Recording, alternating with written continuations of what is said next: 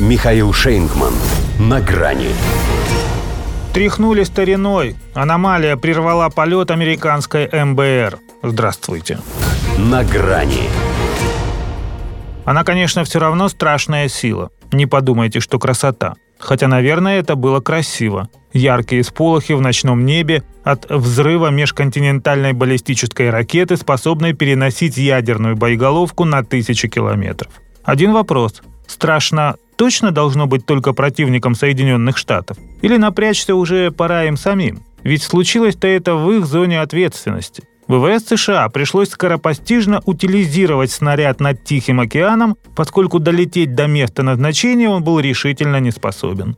Аномалия. Одним словом охарактеризовали в Пентагоне причину происшествия. Здесь всегда используют эту отговорку, когда что-то прошло не так, как бы давая понять, что только нечто несусветное и потустороннее может нарушить скрупулезно выстроенный и болтик к болтику подогнанный американский порядок вещей. Казалось бы, столько было уже этих испытательных запусков. Рутина, как они сами их называют. А вот поди ты, и на старуху случилась проруха.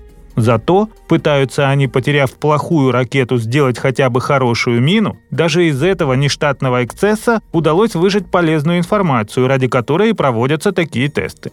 Может быть. Но для того, чтобы узнать, что старость не радость, совсем не обязательно расходовать свой ядерный потенциал. Достаточно посмотреть на того, кто у них распоряжается красной кнопкой. Хотя Минитмен 3 значительно моложе Джо Байдена.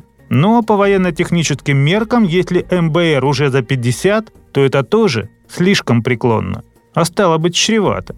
Причем, в отличие от президента Соединенных Штатов, которого все-таки можно сменить, она с 70-х годов незаменима. Так и стоит на вооружении. Только уже не как грозный часовой один во всей вселенной, а как вахтер.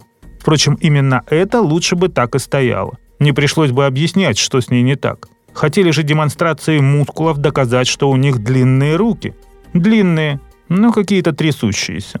Так себе, в общем, получился ответ на тренировку российских стратегических сил сдерживания. А ведь, как говорили в Пентагоне, успешно проведя в начале сентября предыдущий запуск, подобные испытания тщательно готовятся несколько лет. Не учитывается, видимо, лишь то, что и ракеты на несколько лет становятся старее и уже не каждая способна показать, что, как они обычно твердят в таких случаях, ядерный потенциал США надежен и эффективен.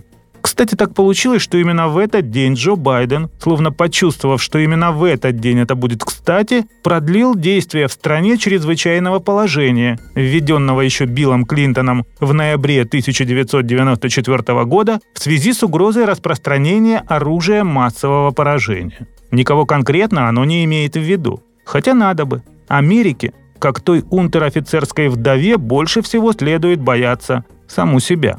Тем более, пока ее главная аномалия по-прежнему обитает в Белом доме. До свидания. На грани с Михаилом Шейнгманом.